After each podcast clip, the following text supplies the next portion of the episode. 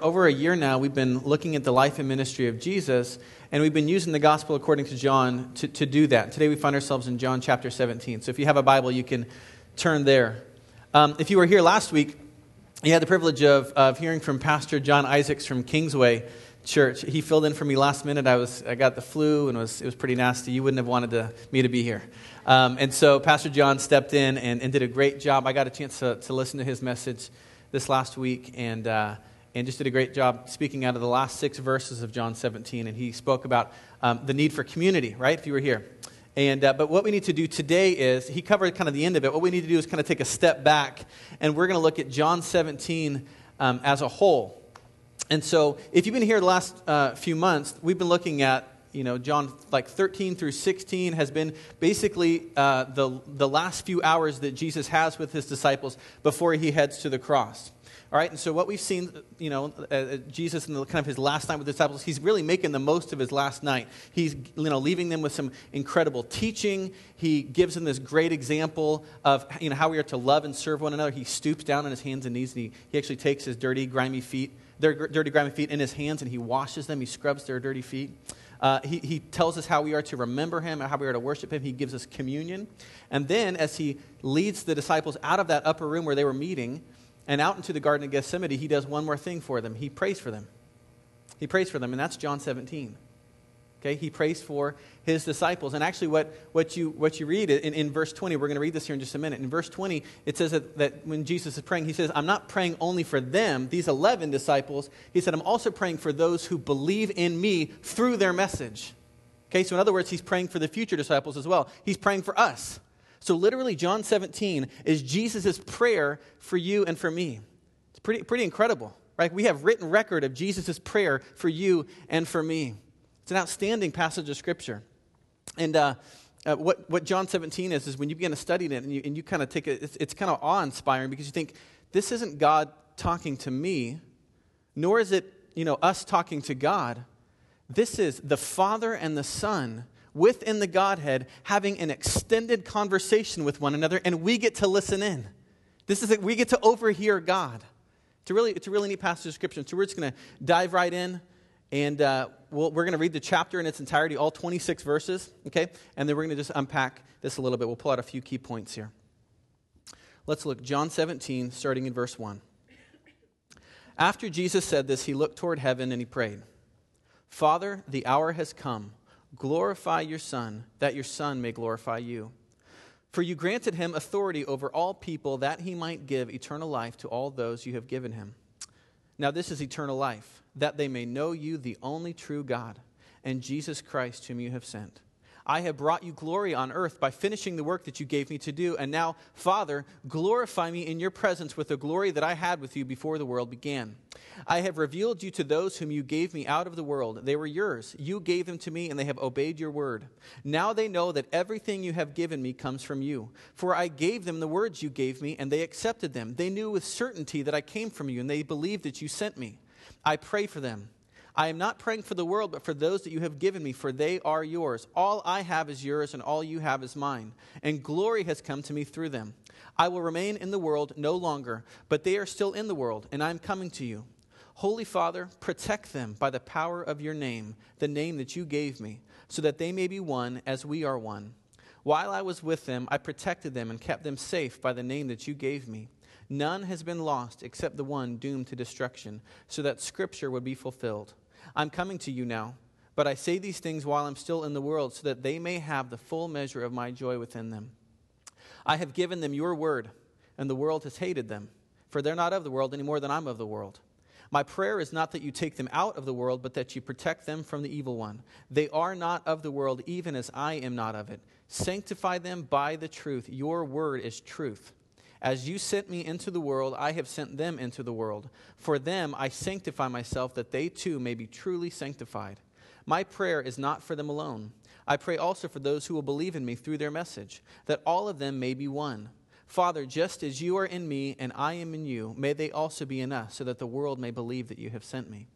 I have given them the glory that you gave me, that they may be one as we are one, I and them, and you and me, so that they may be brought to complete unity. Then the world will know that you sent me and have loved them even as you have loved me. Father, I want those you have given me to be with me where I am and to see my glory, the glory that you have given me because you have loved me before the creation of the world. Righteous Father, though the world does not know you, I know you, and they know that you have sent me. I have made you known to them and will continue to make you known in order that the love you have for me may be in them and that I myself may be in them. That's the Lord's Prayer. By the way, I would actually call that the Lord's Prayer. We call the Lord's Prayer um, the one that he taught the disciples, right? The disciples say, How do, how do you pray? And then you know, he says, uh, you know, Our Father who art in heaven, hallowed be thy name. Thy, kingdom come, thy will be done on earth as it is in heaven. Give us this day our daily bread. Forgive us our trespasses as we forgive, and so on, right? But we have no record in the Bible of Jesus actually praying that prayer. That's how we are. That's the disciples' prayer. That's our prayer. This is the Lord's Prayer. This is the longest, most comprehensive prayer that we have in, in written record of Jesus.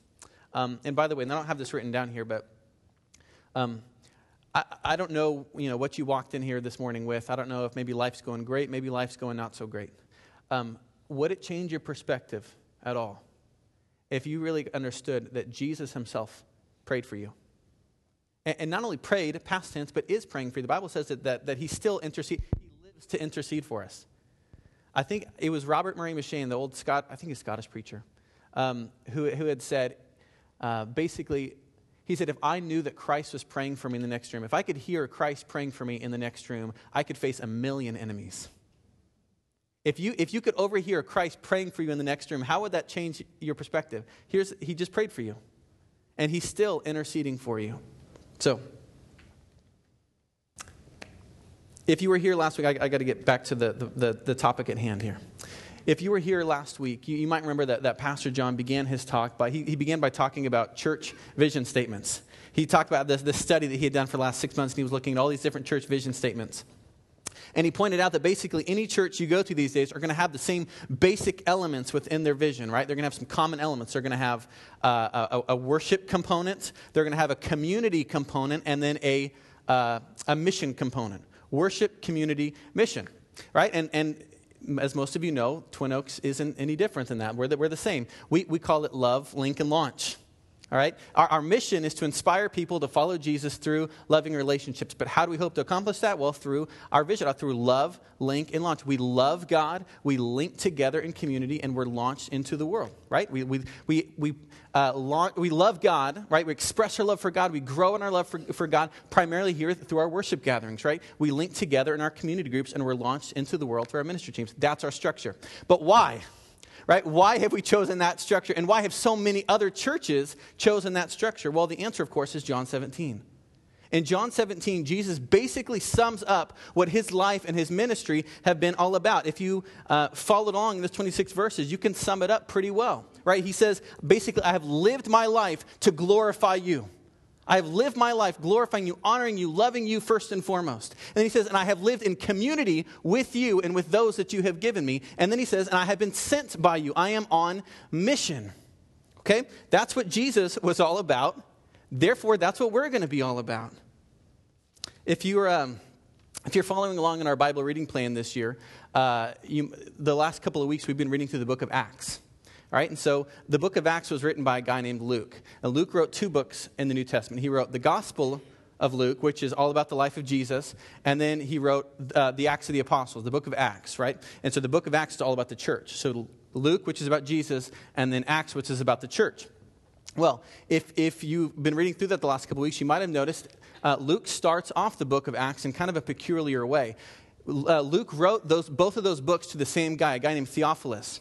And the, he starts the book of Acts by saying, Theophilus, I wrote, in the first book, I, he's talking about the Gospel of Luke, in the first book, I told you all that Jesus began to do.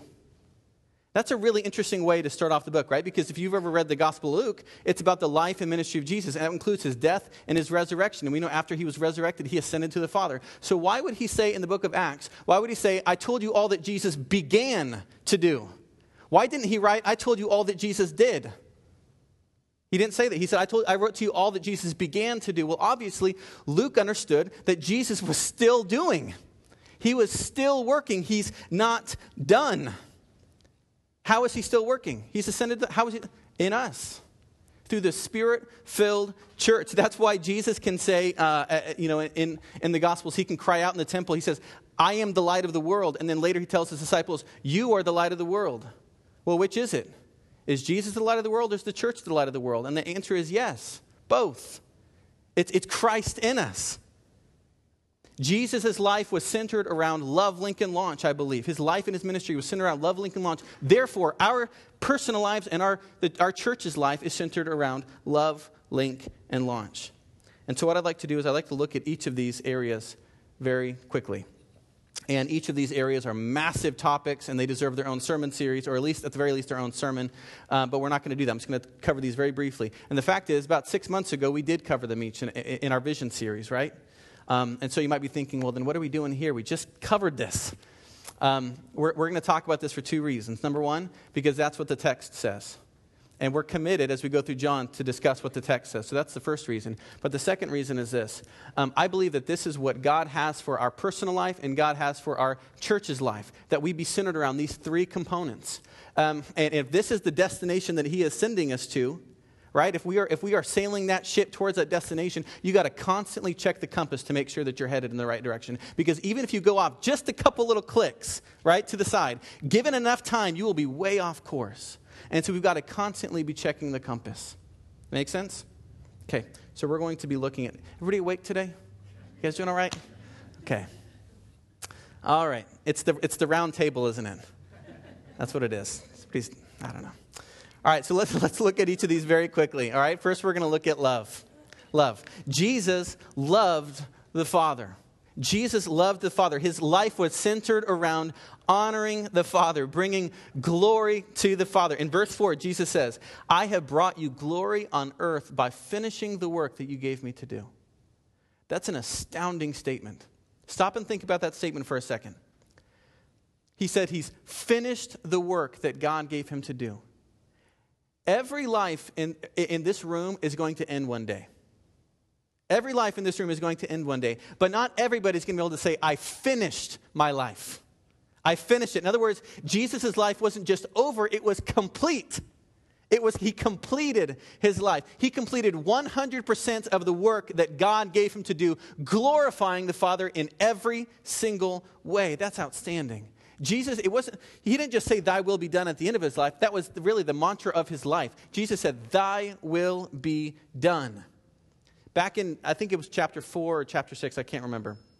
Jesus said something like, He said, My food is to do the will of the Father and to finish the work that He has sent me to do. All right, my food is to do the will of the Father and to finish the work that He has sent me to do. And now at the end of His life, what did He just say? I did it. I finished it. I finished the work that He has sent me to accomplish. Jesus orbited His life around the Father. Everything he did was for the glory of God. We too, friends, are meant to orbit our life around God. The problem, of course, is that in our sin, we've stopped orbiting our life around God and we've expected everything, you know, to orbit around us. I'm now the center of the universe. My marriage should orbit around me. I don't know why my wife doesn't understand that, right? My, my, my marriage should, I, I am the center of the universe. My, my relationships, my, my circumstances all should center around me. I'm the center, right? My, my company, well, you, well, the church, you guys, you guys should all be about me, right? More spotlights. We go so far as to think that God Himself should be all about us. And in fact, if you ask many Christians in, in, in many circles today, you know, the question, what do you think God is after first and foremost? What, what is God centered on first and foremost? Many people would say, well, me. Many, many well meaning Christians would say, well, he's, he's first and foremost for me, for my salvation, for my happiness. We got to be really careful with that. You know, does God love us? Absolutely. John chapter 3 says that. Is God for us? Absolutely. Romans 8 says that. Is God committed to making us great? Absolutely. That's what Philippians 2 says. But, but when, you, when you actually look at those passages of Scripture, you'll see that underlying all of that passion and love that God has for you and for me is a commitment to God's own glory and renown. Amen? God, God is first and foremost for God. That's the reality. I am not the main character, nor are you. I am not the hero. I am not the point. God is the hero. God is the point. We say that all the time here. God has been orchestrating all of history to maximize his own glory and renown. And the scriptures couldn't be more clear on this. I've shared this with you guys before. I'm just going to say it again. Just here's a quick survey of the scriptures. From beginning to end, God is first and foremost for the glory of God.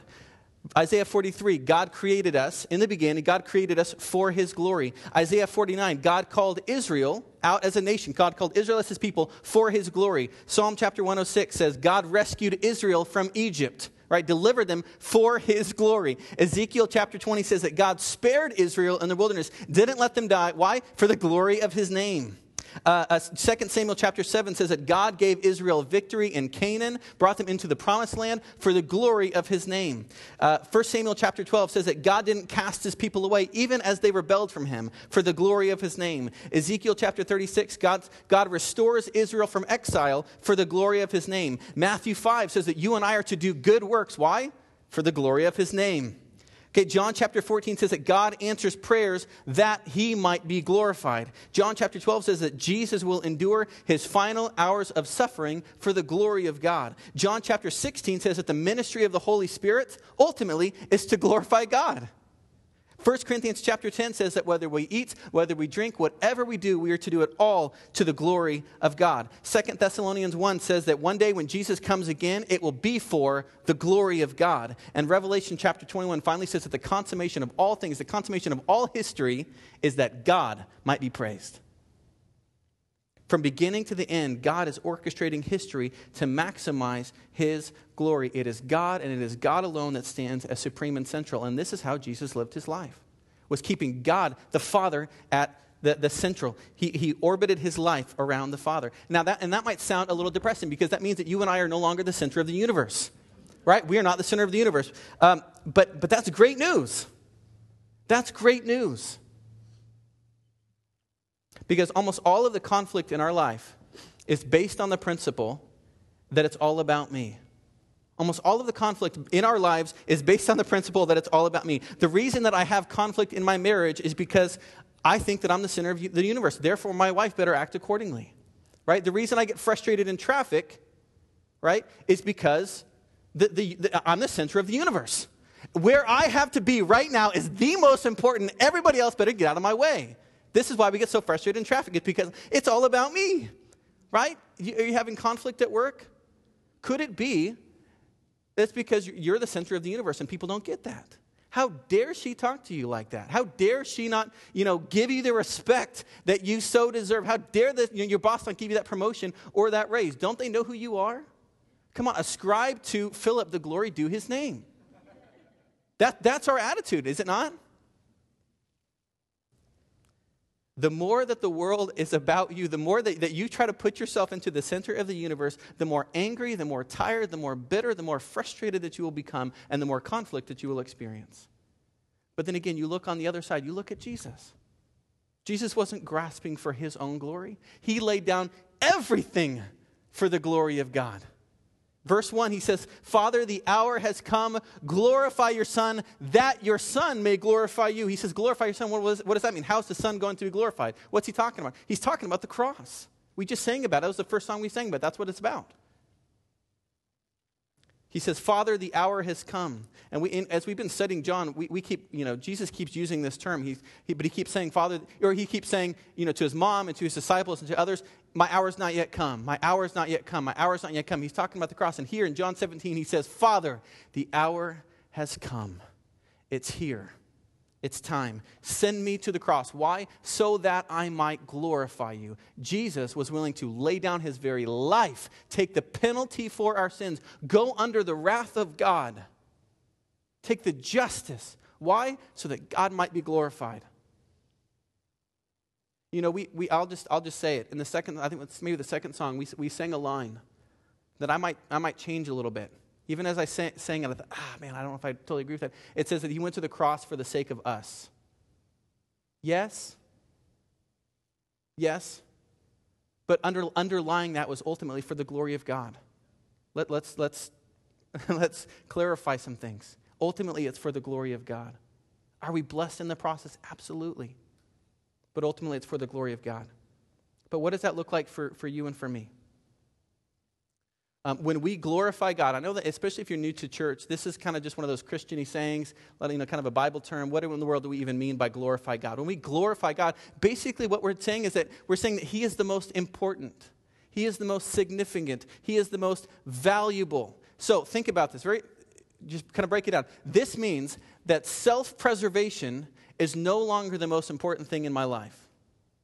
Self preservation is no longer the most significant thing in my life. God is. God's glory is. This means that my success and my reputation and my comfort and my convenience is not the primary pursuit of my life anymore. This means that it's not my will that reigns supreme anymore. I now echo Jesus when he says, Not my will, but thy will be done. Your will be done. This means that his plans trump my plans. His plans trump my plans. That's what it means to glorify God. This means that my life is no longer centered on just getting more and more and more stuff because it's all about me.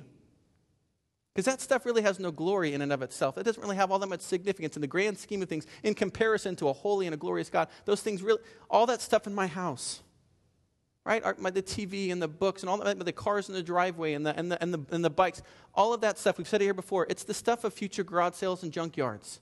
All of it. In, in 50 years, everything you own will be in a dump somewhere. It will be. There is no glory in and of those things. There's no real, true, lasting, eternal significance.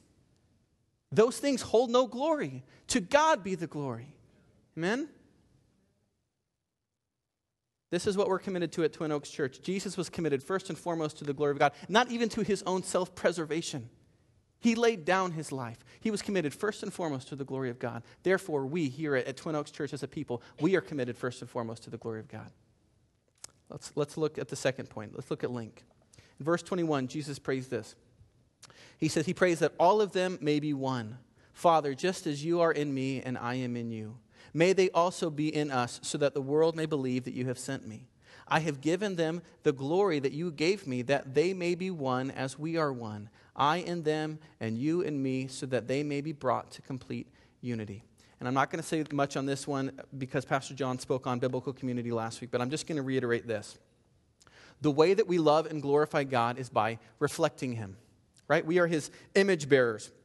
He created us in His image, and we cannot reflect on the image of God if we are not linked in community. Because Jesus' life was marked by a close intimate relationship with the Father and the Spirit. Actually, for eternity past, God has been, has been linked, it has been living within community in, in, in, the triune Godhead. And we were created in His image. And this is why, as Pastor John said last week, there are so many you know, books and articles discussing you know, this, this human, uh, this, this intrinsic need that humans have for community. Sociologists have, have, have wrestled with this. Why is it that we are so, you know, we, we so need community? Well, it's because we are created in the image of God. It's part of our DNA. The tragedy, of course, is that you know, although every one of us are in desperate need of it, so few of us find it. So few of us find what we really need. And there are a whole lot of reasons for this that we don't have time to go into. I'll just mention one.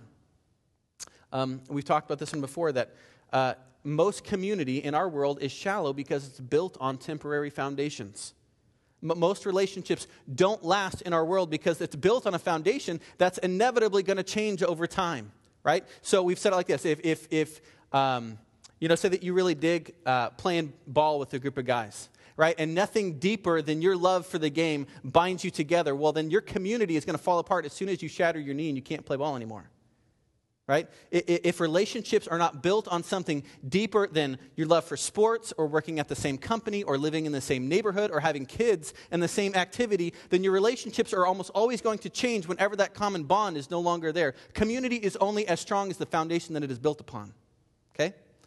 Um, but true biblical community, the community that we are called, that, I mean, you look around this room, look around this room, you're going to find people of all different colors, of all different shapes, of all different sizes, right? From all of these different backgrounds and all of these different you know, levels of education and uh, economic status and all these different backgrounds. Why are we here? What's the common bond that's holding us together? The bi- biblical community is built on the gospel. Here's the common bond that you and I share. Every one of us here are sinners in need of grace. Every one of us here have sinned and fallen short of the glory of God. And our efforts at living right, uh, you know, in, in, the, in, the, presence of God, of earning our way back to God, it's like filthy rags to a holy God. In compa- you know, our best efforts in comparison to the holiness of God is like filthy rags, the scriptures say. But Jesus Christ came to this earth and he lived the life that we should have lived, and he took our penalty on the cross and he died the death that we should have died. And in so doing, he ransomed us, he rescued us, and he has made a way back to the Father. That is our common bond. And that is something that will never, ever change. That is, that is the foundation that our church is built upon. And this is great news for, for a couple of reasons. Not just that our relationships are going to be long lasting. Here, here's, what, here's why this is great news. Number one, this means that everybody is welcome here. Everyone is welcome here. If the common bond is that we are sinners in need of grace, then that means that the only prerequisite that you need to be able to come in and enter into this community is that you be messed up. And you all fit that criteria. And so do I. But secondly, if our common bond is, is built upon the premise that we are all sinners in need of grace, then there's no need to hide who you really are.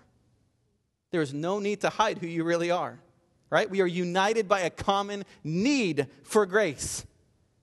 You don't have to pretend that you've got all your stuff figured out because you don't, and neither do I. We can finally lay down that false pretense. You can finally let yourself be known for who you are the good, the bad, and the ugly. So, for many of us, we are enjoying this kind of community. We are experiencing this kind of community. I would venture to say that, that there are some here who are sitting here that are not enjoying that kind of community. And you might disagree with me because you're like, what are you talking about? I'm here, right? I'm here. I attended church. That's got to count for something. Uh, but we've said it all the time. Uh, coming here and sitting in the back row at church, that's not community. That's called sitting in a crowd. Coming and attending church and sitting in the back row or the front row for that matter. That's not community. That's sitting in a crowd. Let me, let me show you what true biblical community looks like. This is one of my favorite illustrations of what biblical community looks like. It looks like a beautiful, diverse, colorful, warm fab, piece of fabric. That's what biblical community looks like. Beautiful, strong, colorful, warm piece of fabric. Here's what I mean. If I were to reach in my pocket and take out a bunch of spools of thread and I were to unwind them and then take that thread and then just kind of drop it, you know, out here like right in front of me, you wouldn't call that a piece of fabric, right? That wouldn't be fabric. That'd just be a bunch of loose thread laying next to each other and laying on top of each other. All right? What makes the threads into a fabric are thousands of tight, interwoven, interdependent uh, uh, uh, um, interdependencies, if you will. Tight, interwoven interdependencies. Each thread has to go over and under and around and through the other threads to make a fabric. It's not enough that they're just near each other. They have to actually be woven into one another. They have to become interdependent. And if you think about it, the more interdependent and the more interwoven these threads are, the more beautiful, the more strong, the more diverse, the more colorful the fabric is going to be. That's what biblical community looks like. We are, we are individual threads, but we're meant to be woven into a fabric. That means that you take all of the threads of your life, your, your, your money and your stuff and your energy and your time, and you plunge them into the lives of other people. That's what biblical community looks like. You follow me? We are to love God, we are to link together in community, and then finally launch. In verse 18, Jesus prays this. He says, As you sent me into the world, I have sent them into the world. As you sent me into the world, I have sent them into the world. And that's where we get our mission component. And no, the word mission, you know, it doesn't seem like it's in there, but in fact, actually it is. Uh, uh, the word that we translate as sent is, is missio, and that's where we get our word mission. So, in other words, Jesus is saying, As I am on mission, they are on mission. As I am on mission, they are on mission. Throughout this prayer, Jesus has said this Father, I have revealed you to these disciples. Father, I, have I've, I've given them eternal life. I've given them your words. I've protected them. I've shown them your glory. And now I send them on mission. And there's a really important principle stated here that we see all throughout the scriptures. If God is going to bring you in to bless you, He's going to send you right back out to be a blessing. You see that all throughout the scriptures. God never brings you in to heal you without sending you right back out on mission. Right? A great example of this is Isaiah. Right? Isaiah goes to the temple on Sabbath and he's going to go worship. And so he goes into the temple and he's worshiping. And all of a sudden he sees a vision of God.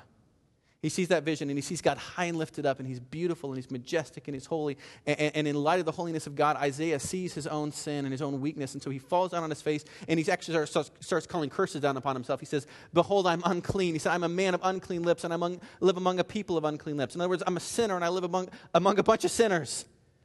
Right? And then, and then what does God do? He heals him, he forgives them, forgives him. He actually has one of his angels take a coal from the altar right? That's where the sacrifice is. Why? Because God has made a sacrifice to, to forgive his sin. He takes a coal from the altar and he touches his lips and he, he heals him. And then he forgives him. And then immediately, immediately God says, And now I have a job for somebody. I need somebody to go and preach to a group of people who will never, ever listen to me. Who wants to go? What does Isaiah say? I'll go, I'll go, I'll go. Here am I, send me, is what he says. Here am I, send me. What happened? Not only was Isaiah healed, but he immediately became a man on mission. And that's the story of the Bible. You're going to see that all throughout the scriptures. That's what happened with Abraham. That's what happened with Moses. That's what happened with the Samaritan woman. That's what happened with Peter. Remember Peter? A- after Jesus you know, died and was resurrected. Remember Peter's, you know, we're going to study in just a few weeks. Peter denies Jesus three times. After his resurrection, they're sitting by the lake, and, and, and Jesus is, is you know, issuing basically forgiveness for Peter, and he's reinstating him. And, and, and several times Jesus says basically, Peter, do you love me? And, and Peter says, Yes, Lord. And what does Jesus say immediately after? Then go feed my sheep. As soon as he heals him, as soon as he forgives him, he immediately sends him out with a job. He immediately sends him out with a mission. The gift is always accompanied with mission. But what does that mean? What does it mean to be on mission? Well, very simply, mission means being sent to show someone something. Being sent to show. That's what Jesus says in verse 6. Verse 6, he says, I have revealed you. He says, Father, I have revealed you to these disciples. A missionary is basically the same thing as an ambassador. Jesus was God's ambassador. He came to reveal the Father. Ambassadors come to uh, to shatter stereotypes, right? To let people know what their country is really like, to let them know what their country's interests are, to represent their leaders, and oftentimes even make a way, you know, into that country, develop a relationship with that country, and that's exactly what Jesus does. Jesus comes revealing the kingdom of God, revealing the Father, and making a way, and now he calls you and me to do the very same thing. We are ambassadors of God. That's our mission. If you have been brought in, if you've been blessed, you are to be a blessing. That is your responsibility. Um, and there's, of course, so much more that can be said about that, but I don't, uh, I don't have the time. I will point out one thing. Um, one thing on mission, and I, and I feel like I have to mention it before we wrap up because uh, it's, it's said so forcefully and so many times uh, in the text that I'd feel like I'd be doing a disservice to John 17 if I don't at least mention it. Jesus tells us how we are to be ambassadors. Here is how you and I are to be an ambassador. Verse 14 and 15, Jesus says that you and I are not of the world. Okay, we are not of the world. But then he also says that we are not to be taken out of the world. But instead, he says we are to be into the world. Notice he doesn't say in the world, he says into the world. He says you're not to be of the world, but I don't want you taken out of the world. You're to be into the world. Well, what in the world does that mean? All right? Uh, it means that we're to be fully engaged, all the while being set apart holy in this world. He says the same thing in verses 17 through 19. In verse 17, follow me here. In verse 17, Jesus says, Sanctify them by your truth right? Sanctify, set them apart, make them holy. Sanctify them by your truth. Your word is truth. And then, you know, skip over to verse 19. That's 17. Skip over here to verse 19, and he says basically the same thing. I am I will truly sanctify them. That's 17 and 19. And right in between that is verse 18. And verse 18 is, is his uh, commissioning of us, sending us out into mission. So, why would he sandwich a statement about our mission, about him sending us into the world, between two statements about being holy? Is Jesus jumping around his prayer in his prayer like I'm jumping around in the sermon right now? I, I don't think so. I don't think he's bouncing. I think he's basically saying, uh, making, making one statement. Our power for mission is our holiness. Okay, he says, sanctify them in your truth. I'm going to sanctify them. And right between here, he says, and I'm going to send them out. Sanctify them in truth. I'm going to send them out. I'm going to make them sanctified. I'm committed to, I'm committed to making them holy. They're one and the same. Our power for mission is our holiness. In other words, it's the way in which we live, the testimony of our lives. Because here's the reality. Let's just, let's just be honest. I know this is going to be hard for you to believe, but the fact is that those outside of our church care very little about the sermon that I have to give here on Sundays. That may be hard for you to believe. But the fact is, those outside of the church care very little about what I have to say here on Sunday mornings. And here's what I've been wrestling through. Here's probably been my, my strongest takeaway from my study this week. Um, if I am lacking impact in my community, maybe it's less of a reflection on how, how good I preached on Sunday morning, and, and, and maybe it's more of a reflection of how I lived on Monday. If I'm lacking impact in my community, maybe, it has less, maybe it's less of a reflection of what I said on Sunday and more of how I lived on Monday. When Jesus first sent those disciples into the world to go and turn that world upside down, what did he, what did he leave them with? Did he, did, he, did he send them out with a training manual on evangelism? Did he send them out with a big marketing strategy or, or a big budget? Right? Is there even record of Jesus teaching them how to give a compelling sermon? No, he prayed for one thing holiness. He prayed for holiness. He sent them out with holiness, and the whole world was changed. So the question I want to ask is why, why isn't our city being changed? Why isn't South San Jose being turned upside down?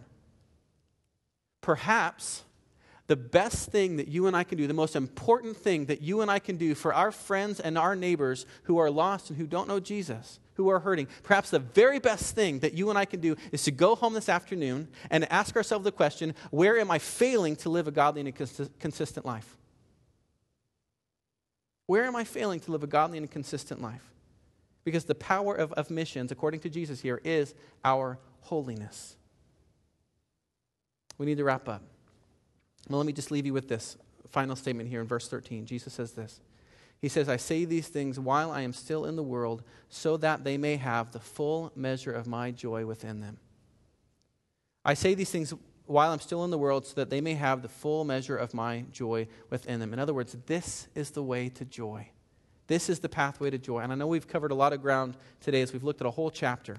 This might feel like a long, overwhelming checklist of stuff that we are to do as Christians. But, friends, let me just remind you this is not meant to be a burden, it's, it's a pathway to joy. And not just some joy, Jesus says the full measure of my joy. And that, that word, full, the, the statement full measure there, that's the Greek word pleroma. One commentator I read on that said that when you compare just kind of, you know, regular joy with, with the full measure of joy, like pleroma, he said that's like comparing a cup of water to the whole well. That's what Jesus has for us. This life that Jesus is praying for, for you and for me, a life that's defined by loving God, by linking together in community and being launched into the world, uh, this is how you and I can experience pleroma. This is the pathway to the full measure of joy. So, what steps?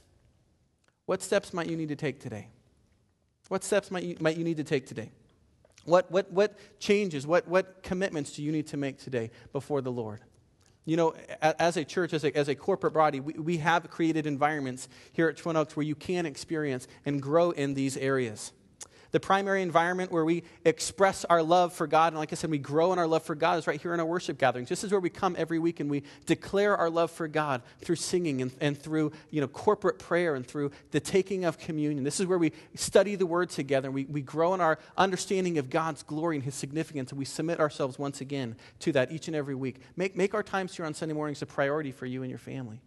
Um, the primary environment where we link together in community is in our community groups. Each of us need consistent, intentional, relational settings where we can let our guard down, make ourselves known. You know, there's all those one another verses in the New Testament. You know, love one another, encourage one another, serve one another, honor one another, bear one another's burdens, share one another's joys. You cannot do that if you don't know one another. You know, make, make these times a priority for you in your life. Uh, we need these interwoven, interdependent relationships. So the question I want to ask is Have you been woven into the fabric, or are you still just kind of that lone piece of thread? Maybe today is the day when you take the plunge and you join a community group. Finally, the primary environment where we are launched into the world is through our ministry teams, a whole bunch of different ministry teams. Uh, maybe this is the day when you begin, when you commit to using the gifts that God has given you to, to glorify Him and to be a blessing to others. Because the principle stands if God has brought you in to bless you, He's sending you right back out to be a blessing. If God has, has brought you in to heal you, then you have become a man or a woman or a child on mission. Okay, let's pray.